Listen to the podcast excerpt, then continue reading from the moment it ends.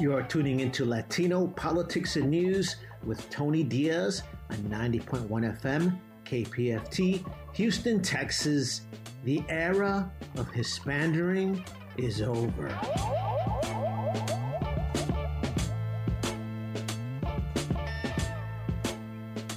You are tuning into Latino Politics and News.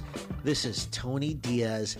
Today we are delivering Texas sized history and living history. At the top of the program, you will hear from Texas State Representative Christina Morales, who has submitted a bill to make ethnic studies courses count towards high school graduation requirements. This is major. We want to make sure that you are involved in this from the beginning as this bill works its way through the Texas legislature. You're also going to hear her read her op ed, which appeared in the Houston Chronicle basically breaking down why she's putting all her time and energy into this very important bill. Second half of the show, we're uncovering past discrimination. Is the University of, of Texas unfairly paying and overworking the leading Latino, Chicana, and Chicano professors at the University of Texas? And if it's happening there, is it happening everywhere else? We'll be talking to leading scholar in the field of Mexican American studies and history across the board, Dr. Emilio Zamora, who is in the history department at the University of Texas, Austin. Stay tuned. Big topics, important show. You've come to expect nothing less. Want to thank Rodrigo Bravo for mixing this show and all our other shows brilliantly. Also want to thank Roxana Guzman for helping us get our graphics out there and Letty Lopez for helping us with our sounds. This is Tony Diaz. 90.1 FM KPFT Houston. Boys.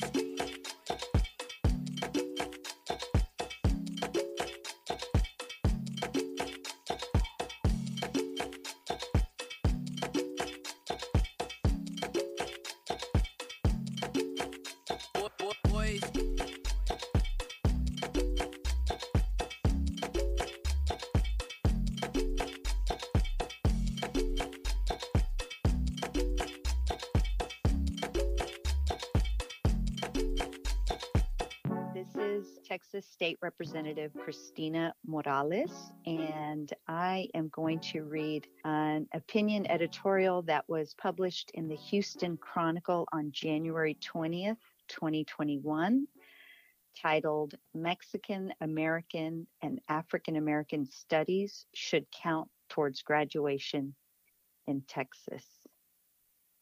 I am blessed to know my history my grandfather attended a segregated school. My grandmother remembers a park in San Antonio with a sign that read, No dogs or Mexicans allowed. We have come a long way since then, but there is still so much work to be done. Knowledge of my heritage helped me become a leader and play a role in making Texas a better place. That is why I'm introducing a bill in the Texas legislature to award full credit to high school students for ethnic studies courses and count them towards their graduation requirements. Texas youth deserve to know their history. When my grandparents moved to Houston in 1931, they moved to Second Ward, which we lovingly call Segundo Barrio. There they found a neighborhood with the highest concentration of Latinos, mostly Mexican and Mexican American. This is where they would later open Morales Funeral Home, the first Latino owned funeral home in Houston, and then a cemetery. The funeral services they provided to families were filled with compassion and provided everyone during their time of mourning with recognition and respect for their Mexican heritage. In 1950, they opened radio station KLVL, La Voz Latina. For many years, it was the only Spanish language radio station in the Gulf Coast. The radio station was not only a form of entertainment, but it provided news, weather, job listings, and talk shows where the community members could call in and share accomplishments, celebrations, and tragedies. Just imagine being in a foreign country and unable to speak the language. How would you know if a hurricane was coming? How would you find a job? Our history was not taught in schools, seen on TV, or celebrated. So, how could you remember your heritage, tradition, or shared history? In the years since, commerce blossomed, families thrived, and Segundo Barrio in Houston grew as the Latino population significantly increased. Now there are many Latino funeral homes and Spanish radio stations across the Houston area. Latinos have grown exponentially in our city and our state. Our history contributions, however, are not regularly recognized or celebrated outside of our neighborhoods or the households where families share their customs. I feel fortunate to be part of the history of Segundo Barrio. I see our family's name on our building every day. I see our family's name honored in El Paseo del Segundo Barrio in Guadalupe Plaza Park. I can hear my family's name ring out in the Texas Capitol when I am called as a Texas state representative. I will carry out my family legacy of giving back by championing this ethnic studies bill so that students from our neighborhoods, our cities, and our towns can see their families' contributions in their textbooks, in their curriculum, and in their classrooms. This is the Texas sized version of history that helped create this great state, and we are poised to share it through high schools from Houston to El Paso. Texans have already united to bring this history forward, and it's time to celebrate its richness to the fullest. Republican and Democratic Texas State Board of Education representatives voted unanimously to approve Mexican American Studies in 2018 and African American Studies in 2019 as electives. These powerful courses are only offered as electives, relegating our history to second class extra, or something to overlook.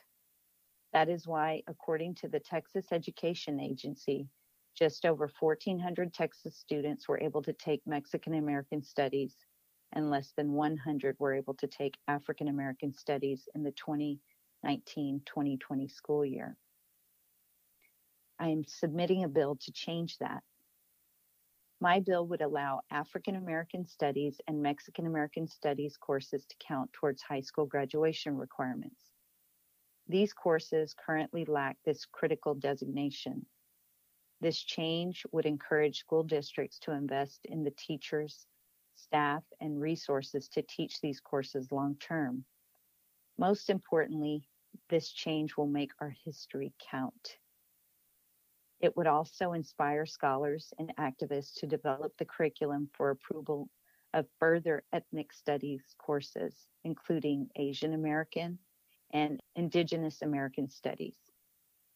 Activists, scholars, and elected officials have included both of these disciplines since advocates began championing this new era of ethnic studies. Study after study confirms that culturally relevant courses bridge the educational divide. The Cabrera study provided this information at the Arizona Supreme Court and was pivotal evidence in overturning the state's ban of Mexican American studies. Now we must unite so that every district benefits from the richness of these courses. This is especially important in the post George Floyd era where so much attention is focused on dismantling structural discrimination that permeates our lives. Culturally relevant courses go far beyond the classroom in cultivating a generation of leaders who will diffuse cultural conflicts early on. These same thinkers can also build a Texas where all our contributions are recognized, respected, and celebrated please join me in delivering a Texas sized history for all our youth and their families.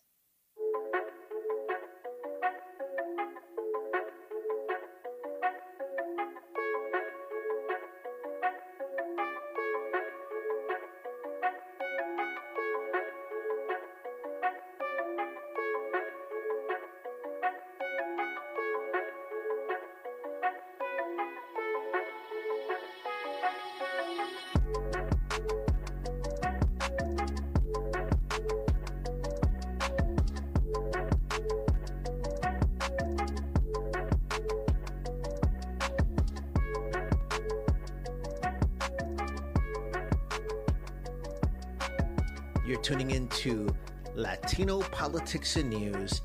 This is Tony Diaz.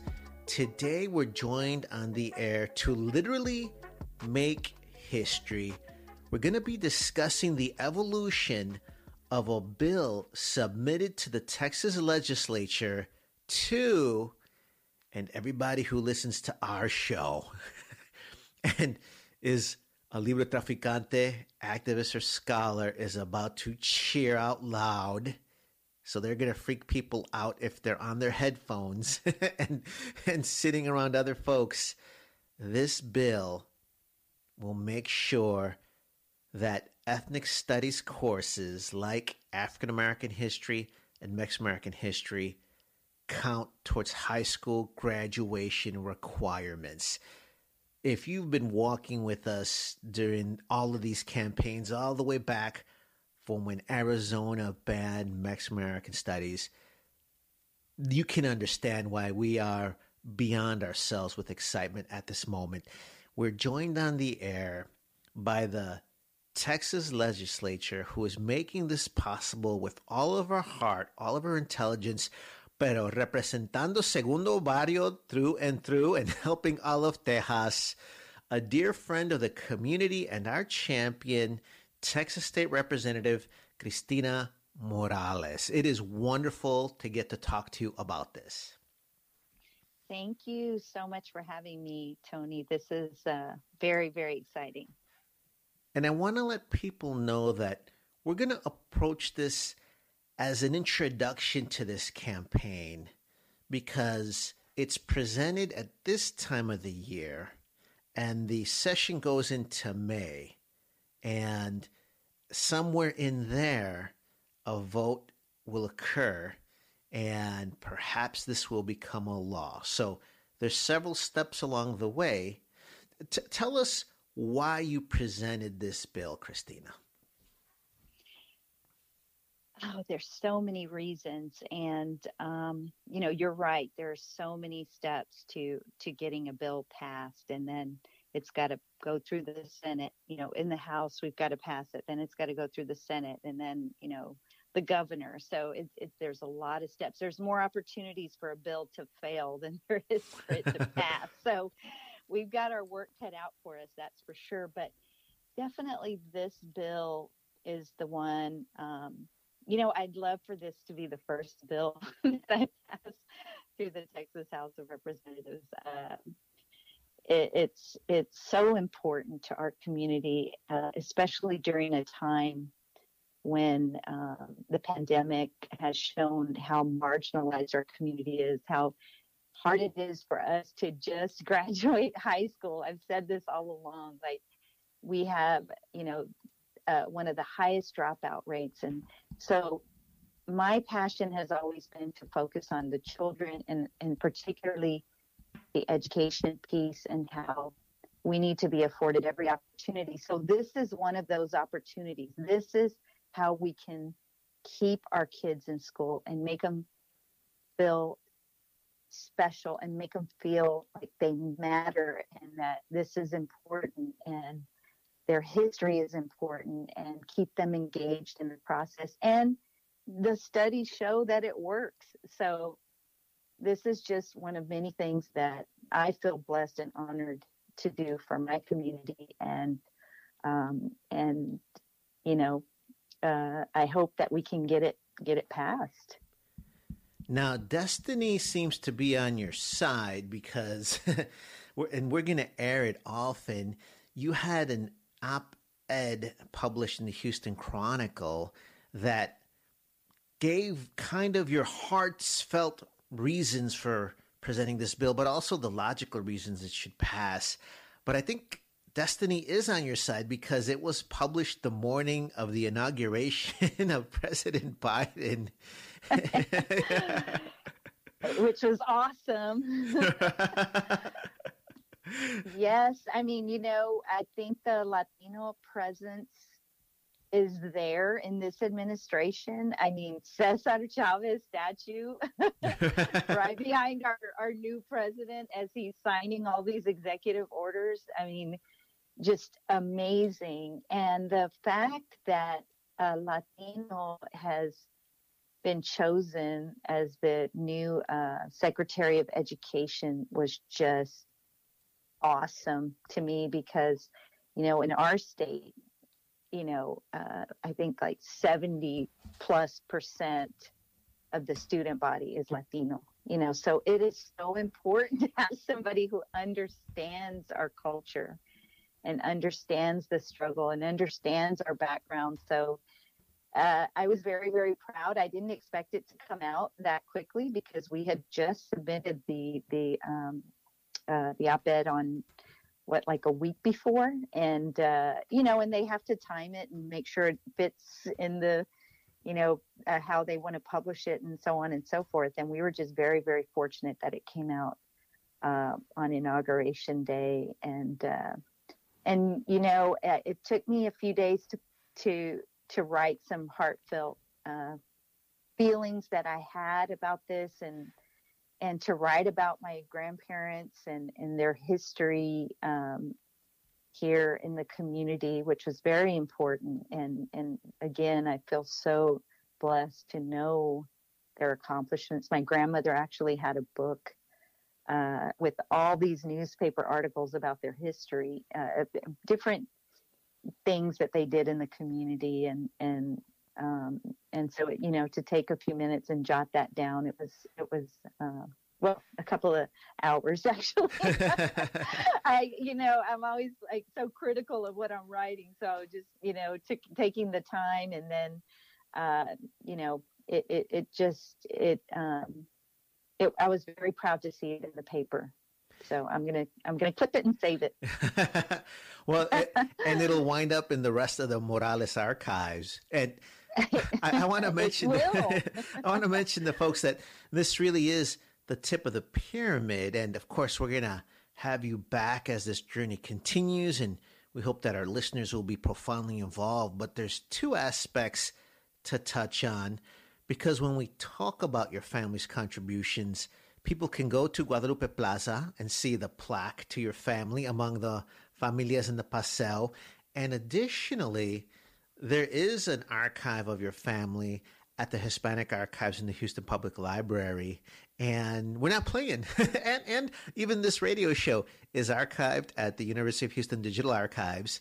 That that essay, this conversation, are part of living history, which is another reason that our listeners should really pay attention in that we're not playing. This is the moment where our community is coming into its own, where it can imagine something that's just for our community, has leaders like yourself that believe in community cultural capital. And let me see if I have this correct. Now, it seems as if different legislatures have different strategies for how many bills they present and what they want to focus on.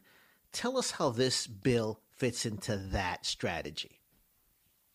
Oh, I'm so glad you asked that. Um, you know, the reality is, I am very new um, to this job.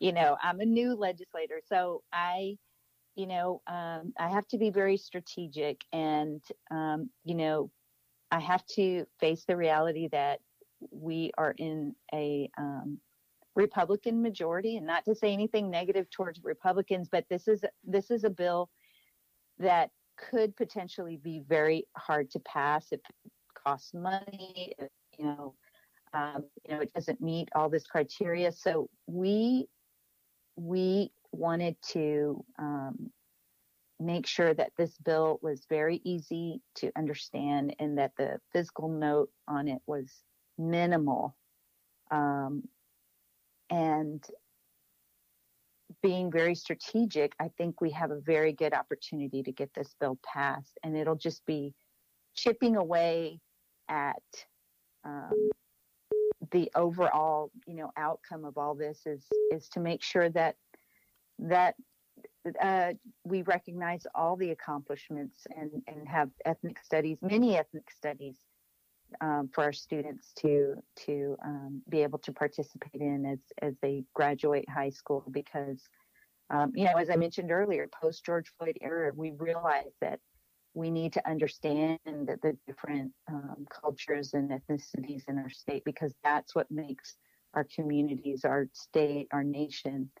And uh, so, you know, there's bigger and better things that we want to do, but this is like, like you said, you know, the tip of the pyramid, and and it's it's it's going to make a big difference um, without um, you know being divisive. It's going to i'm going to work on making sure that this is a bipartisan um, bill. That's that's that's my objective right now is to get everybody on board just like when mexican american studies and and that's a that's a great that's a great standard that was set because this takes texas out of its past where i remember when we first convened as activists at the state capitol back in 2012 after the Librotraficantes got back from Arizona and other fellow activists. This is not non Latinos, fellow Mexican American Latinos would say, don't waste your time. And Texas State Board of Education members, especially Republicans in the past, mm-hmm. were famous for saying such things as that Dolores Huerta was a communist, a socialist. They were completely against Mexican American studies back then. And we should also remember that during the during this timeline between those moments and the wonderful passing of Mexican American studies as the elective, there was also that moment that that terrible racist textbook was presented in Texas that I hate to re- remind people about it, but we got to go there. One of the definitions in the book was that Chicanos want to overthrow Western civilization. So we we have to get past that. And as you alluded to, what's great is that at the end of that journey, it took several years, but you had you had Democratic and Republican Texas Board of Education representatives unite across party lines and unanimously endorse Mexican American studies first and then African American studies after that. So I think you have a chance, the way you've worded it, shaped it, the way this is moving, to bring Texas together for Texas size history. It takes both parties to lift Texas this high, I think. So this is a great test that I hope Texas lives up to. Yes, I, I totally agree. And, you know, I was on a, uh, a call um, it was a Zoom press conference. that I think that was a first for me, uh, and it was regarding uh, Confederate Heroes Day in Texas, which still exists. it's still on the wow. books, and one of my colleagues, uh, Jarvis Johnson, um, Representative Johnson, um, he's he's awesome and uh, asked us to, part, to co-author his uh, piece, the piece of legislation that he's uh, filed um, to remove that from, you know, from the books. and you know, it was really nice to see that there were there was a Republican representation too. You know, of course, obviously there were more Democrats, but um, but this can be a bipartisan effort, and um, and I think there there are um, some Republicans who do want to participate and, and understand and have seen, you know, um, that in this po- post George Floyd era, how, mm-hmm. um, you know, there's a lot of work to be done, um, and and we need to to recognize everyone, not just, you know, one group.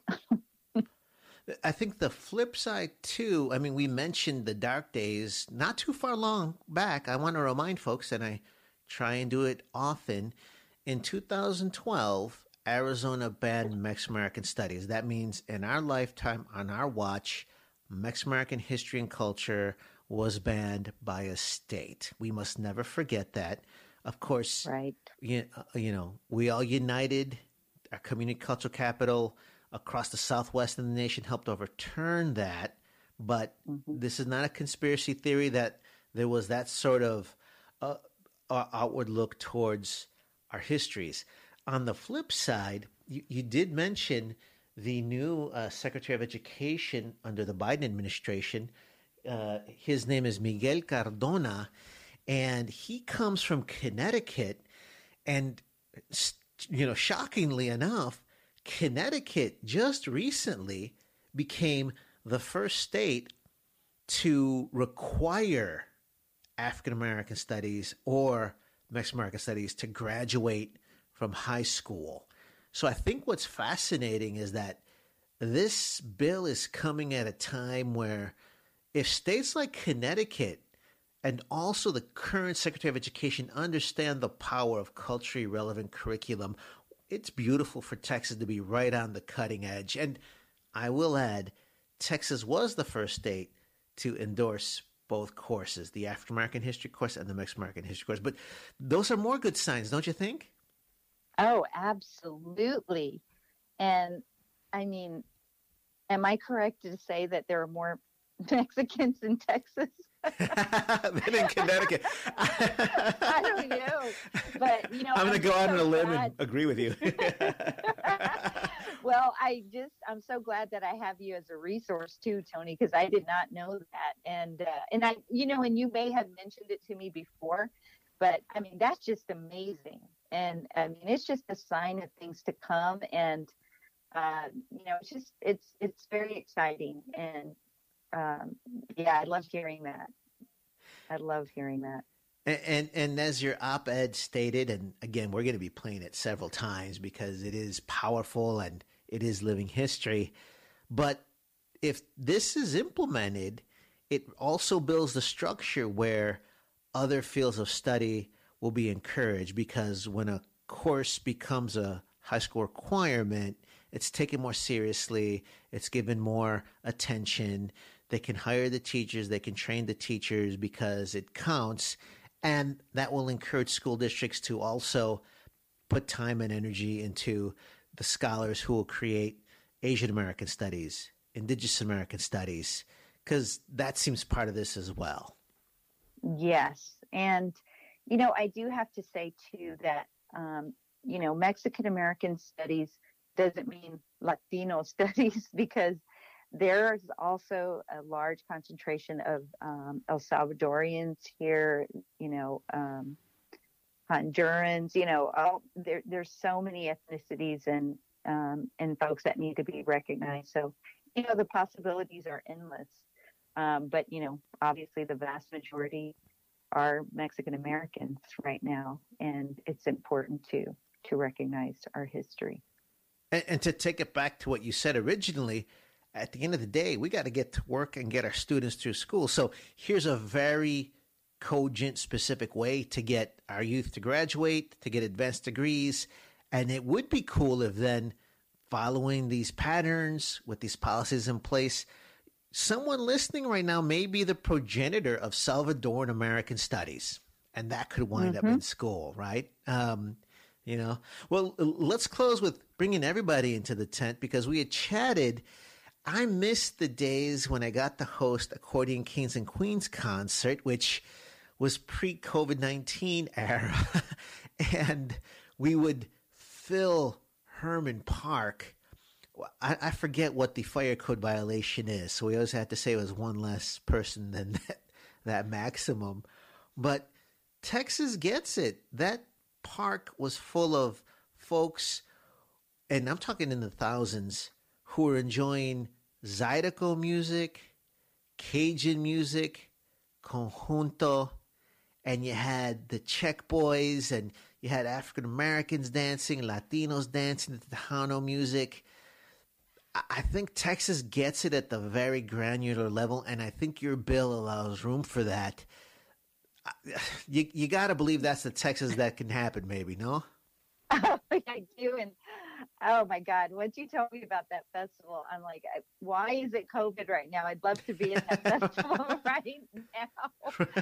I mean, amazing, and uh, I did want to say one thing, Tony. You know, COVID and the way it's just beaten down on our community and the way you know the digital divide is affecting our community and it's just that much harder for our kids to get through school mm-hmm. you know mm-hmm. um, we need everything everything to help our kids um, feel engaged want to finish you know, um, talking to a friend the other day, and her son's a senior, you know, and he's just ready to give up, you know, because how do you learn in in this environment? You know, mm. it's just so mm. much harder for our kids. But but yeah, I mean, uh, you know, the possibilities are endless, and and Texas is the place.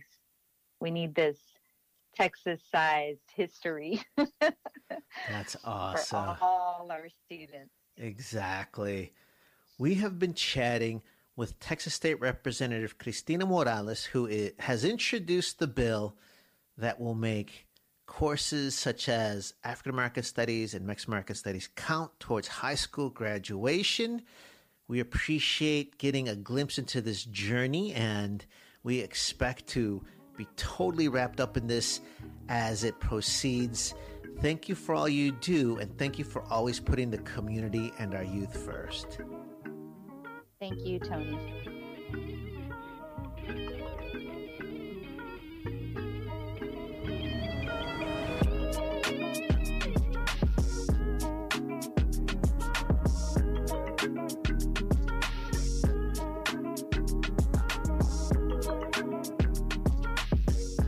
You're tuning in to Latino Politics and News. This is Tony Diaz. Today, we're going to take a deeper dive into an issue that has arisen across the country, but it's being quantified by some of the leading scholars in the nation at the University of Texas, Austin. And it has to do with whether or not Latino professors are being paid fairly for the amount of work that they're doing. It seems that that's not the case. We are joined by legendary scholar and professor, Professor Emilio Zamora from the University of Texas, where he is a full professor in the history department. Muy bienvenido a nuestro programa, profesor. ¿Cómo está? Muy bien, muchas gracias, Tony. Thank you so much for joining us. And we're going to be talking about the Independent Equity Committee and the report that they came up with regarding equity issues for Latino professors at the University of Texas. But it sounds as if Latino professors were not being treat, treated fairly. Let me ask you this Is that the basic premise of the report? The report that we prepared offers quantitative data based on the pay data that the university makes public. And we have concluded based on our analysis that um, full professors, especially the Latina and Latino professors at the university, are by and large paid lower amounts, though they produced at high levels. In the history department where I teach, I am uh, about 13th in productivity, meaning that there's at least 50 people underneath me, below me, that uh, produce fewer books and articles. I'm number 13th in productivity, but I'm getting paid at the 32nd level, more or less, um, meaning that I produce uh, a lot, but don't get paid for the work that I do uh, relative to other people at my level. And uh, so we started in the history department, three of us, three Latino faculty. In the halls, we we shared our experiences and frustration with uh, the fact that we believed we were getting paid low amounts. And so we proposed to the history department to form an equity committee. And we joined the equity committee, two of us, and produced a report that we then presented to the department that showed that Latinos, three Latinos and one Latina, generally were getting paid lower than we deserved. Um, from there, we went to university-wide data, first to the college data, and we found generally the same trends. It's at that point that we formed the uh, independent equity committee with Latino, Latina faculty, all full professors, eight of us, from sociology, history, anthropology, um, uh, psychology, and English. We found out that based on the uh, salary data produced by the university, Latinos and Latinas in those departments, particularly the full, depart- full professors, are getting paid a lower rate. And we've gone from there and used university-wide data, presented a report to the university, and we don't believe that the university responded well. Um, we wanted the university to to uh, correct the problem, and we gave them 33 cases of Latino faculty that were being underpaid. Uh, they provided monies to increase the salaries of faculty, and only about a third of the ones that we recommended received salary increases. And even in, in some of those cases, the salary increases did not uh, correct the problem. The inequity uh, continued. So we've taken a step, a next step, which is um, submitting. We're in the process of submitting complaints to the Labor Department, um, the University of Texas, in part because it has federal contracts, um, is responsible for meeting um, some uh, criteria, anti-discrimination criteria, so that when complaints go in uh, to the Labor Department, the Labor Department investigates and renders a decision. So we're asking the Labor Department to intercede in our case against the University of Texas at Austin. And this is powerful on many levels. Um, typically, we've been engaged in fighting for access to these positions. That's a whole other issue. And here we are discussing unfair pay standards for our community at, let's see, we're in Texas, it's in Austin, it's the prestigious University of Texas at Austin. And Additionally, we're talking about uh, you, Professor Zamora. You are one of the leading figures in the field across the country. So I am stunned on all these levels. Let let's let's talk about some of the nuances here. We we stress that you're full time faculty. I'm sorry, full time. You're full professor, as are yes. the other folks who are being studied. What does that signify in the academic world? To be a full professor is to have achieved the highest level of accomplishment, and it's recognized by the university with an assignment of a full professor, uh, the status of full professor. You start, when you start fresh out of graduate school, you get a, a job at a university, you become an assistant professor. When you publish a, a book, and some articles, you get evaluated, and if you pass the evaluation, you become an associate professor. Um, when you have additional books that, that, are assessed a third major occasion, you can be um, promoted to full professor.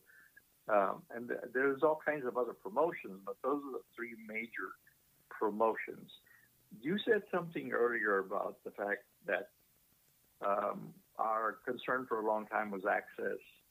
Now it's gotten more complicated. You are correct. That's a very good observation. Um, but I want to add that when we talk about pay inequities, we're not disregarding other issues like the underrepresentation of Latinos and Latinas in the student body, in in high positions of administration, in the high level uh, job classifications, for example, among um, the workers who clean the buildings and, and serve the food. A lot of times, most of the time, those are minority workers. The supervisors in the high executive positions, those positions are filled by non Latinos. So the problem of underrepresentation is still an issue. Uh, in in the state of Texas, Latinos represent what about 40% of the population. Yet the Latinos only represent, you know, less than three five percent of the Latino faculty. Mm-hmm. So the University of Texas is not keeping pace with the demographic growth that shows that Latinos and Latinas are becoming, they are the largest minority group in the state, and they will very soon become the majority of the population in the state of Texas. African Americans are facing the same issue. They they represent the lower portion of the Texas population, what about 15, 17? But the faculty of African American origin at UT Austin are they they're a smaller number. The African American student population is at about four to six percent. It's been at that level for years. Wow. Um, so underrepresentation is a problem too, but this other problem just complicates things. When you do get hired, you don't necessarily receive equitable treatment as you move up the ranks in the professoriate. And I, we were again looking at underrepresentation and equal compensation um, among other workers in, in the administration and in the general workforce of the university. And we suspect, based on conversations with other Latino, Latina faculty in other universities, that part of the University of Texas system, that the same problems are occurring there. That is underrepresentation and pay inequities. However, they haven't had the the benefit of quantifying those issues there, and this is information that's important because this just shows how many fronts we have to address at the same time and keep and keep digging. I, I think what really frustrates me is that it takes energy away from one area and all of a sudden it's clear that here's this other facet that we also have to attend to while also all of you are performing at the highest level possible. It's juggling all these things at once. That seems to be the current situation for our gente. You said uh, that you were stunned. We are stunned too. Uh, we are experiencing, as Mexicans say, carne propia. Mm. It's an everyday experience for us, but it's also stunning uh, because, you know, we work hard, like most faculty, uh, all faculty do, but we expect to be rewarded like all faculty. Now, some may say, well, but you're getting paid enough to live comfortably. But that's not the issue. I could live on one half of my salary, thank, thanks to God for, for allowing me to reach this point in my career. But that's not the issue. Other people, when other people are earning larger sums of money and producing less, that creates a major problem for me because I am not able to provide for my family the way they do. I'm not able to put money aside for retirement the way they do. Um, I cannot buy the car that I need because the one that I drive is not doing well, but others do. So um, the, the difference in pay has consequences for our quality of life that we live daily. And every now and then you you feel stunned by the whole thing, but we are responding.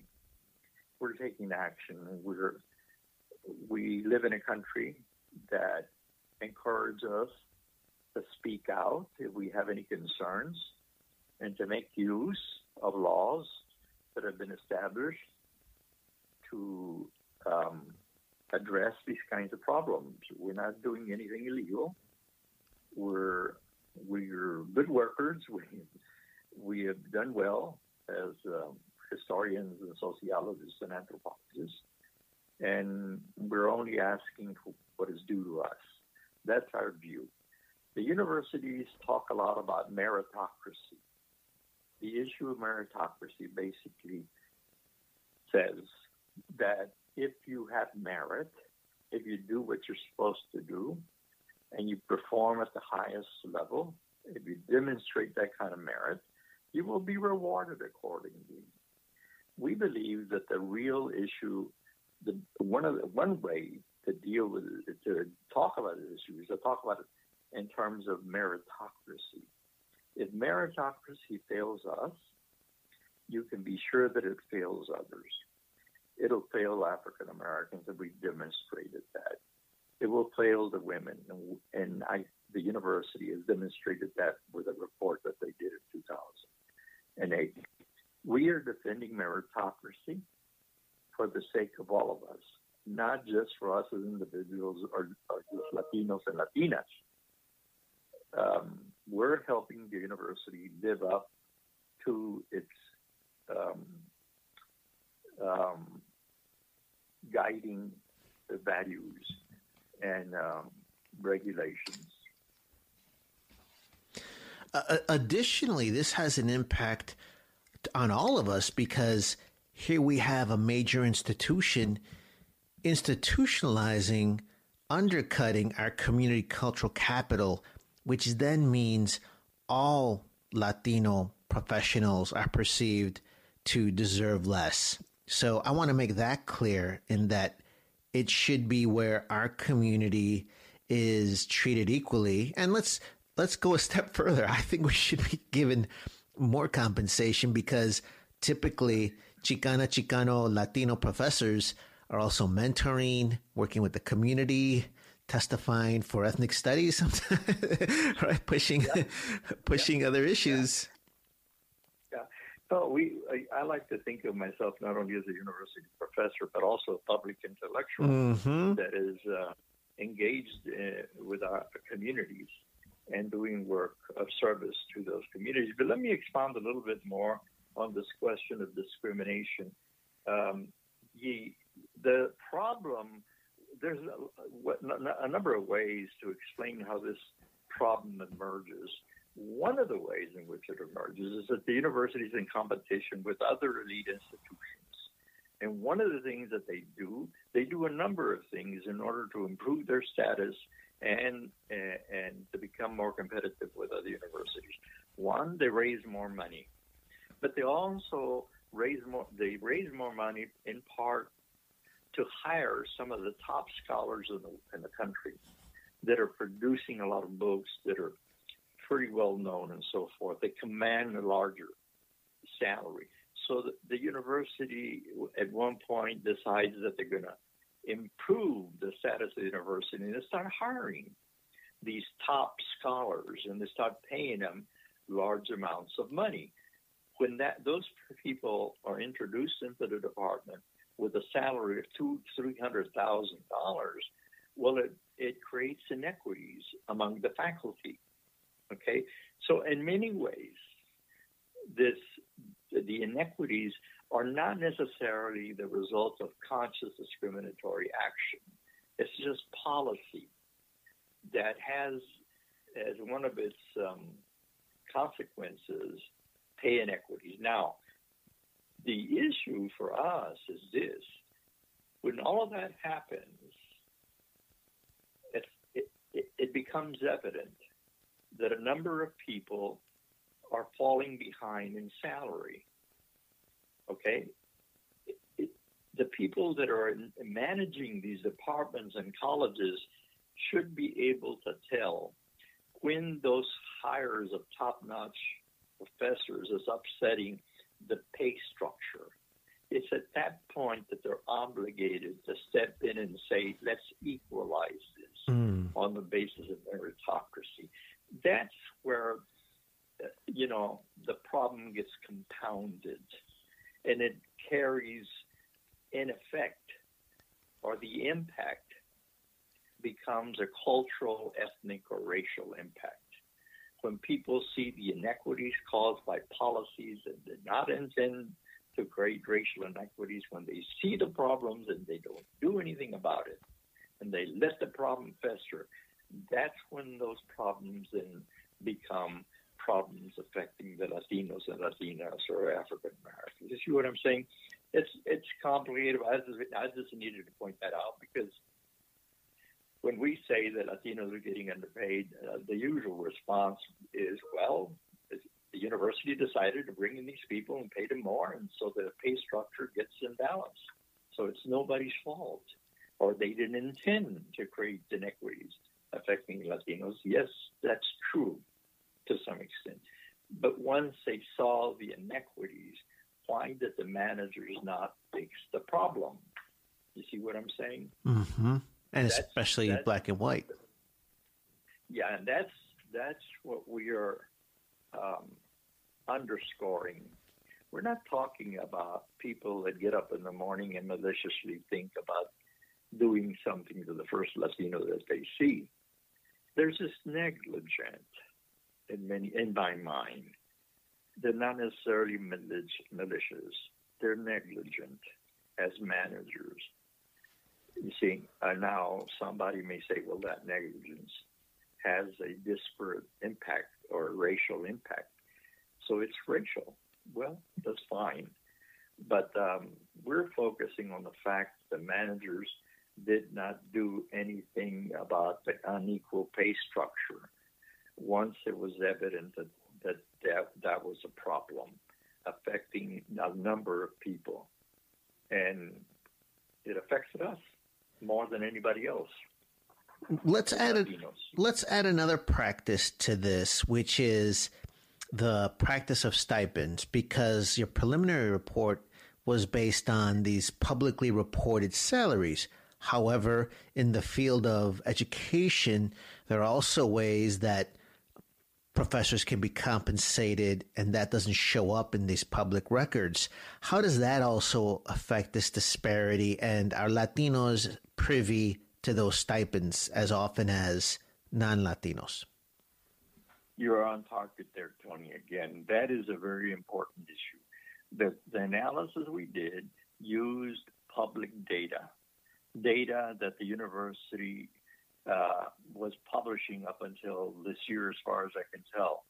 In other words, they put out the, the, the pay scales by departments and colleges and campuses, but they would, will not provide what we call the full compensation package.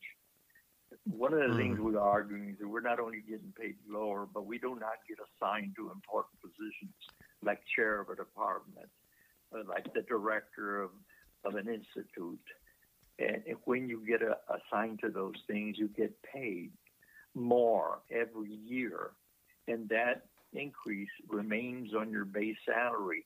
The next year, you're a chair again, and another large amount is put into your pay package.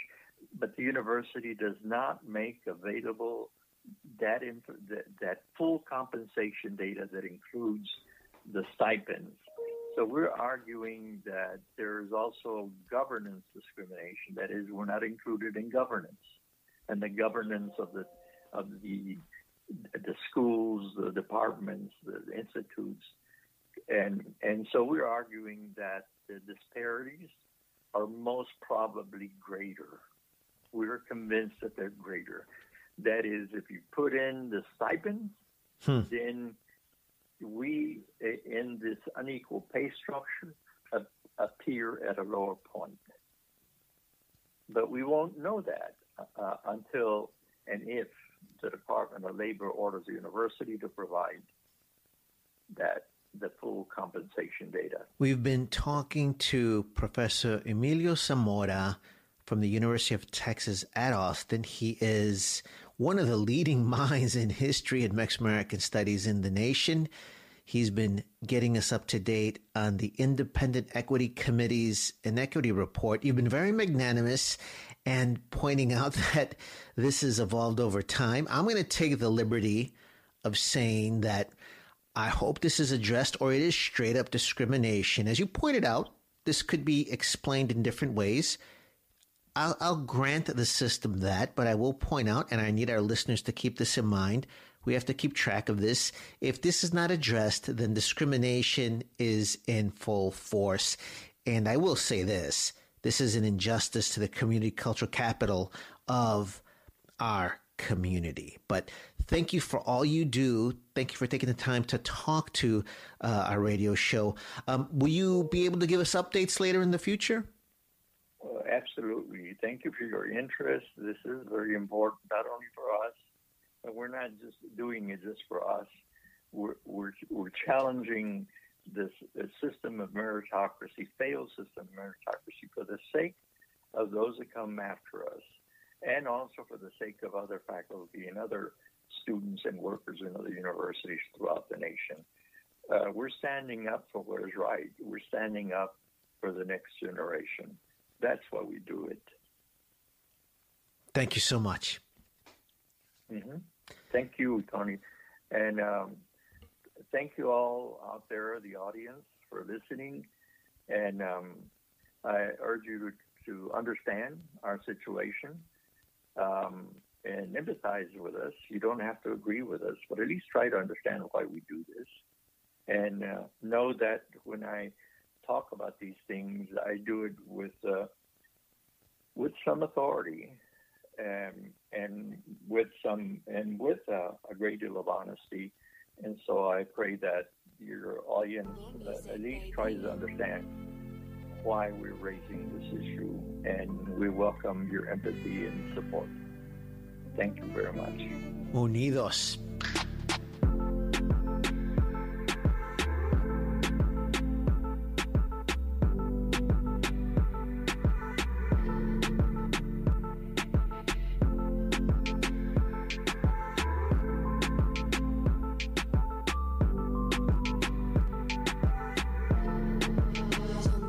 Latino Politics and News with Tony Diaz on 90.1 FM, KPFT, Houston, Texas.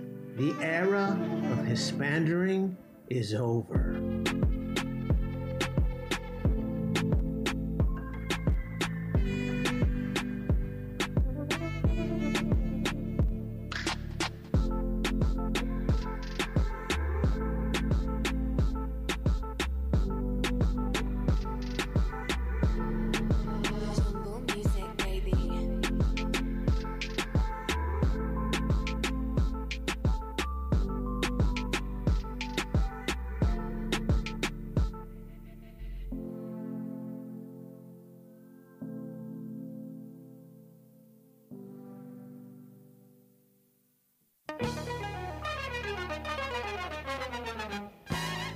Magazines, newspapers, cable television, the internet, all sources of news and information, and all cost money. KPFT costs money too, but unlike those other news sources, you get to decide whether you want to help pay for it and how much to contribute. It's unusual in the age of big corporate media to have a quality source of news and information that's paid for voluntarily, but that's one more way KPFT gives you more than you might expect. We can do it thanks to listeners who contribute their voluntary support every year. Please join them. Call 713 526 5738 or go to kpft.org. Again, you can make your gift at kpft.org or call 713 526 5738. That's 713 526 KPFT. Call now. This is commercial free, listener sponsored Pacifica Radio, KPFT, Houston.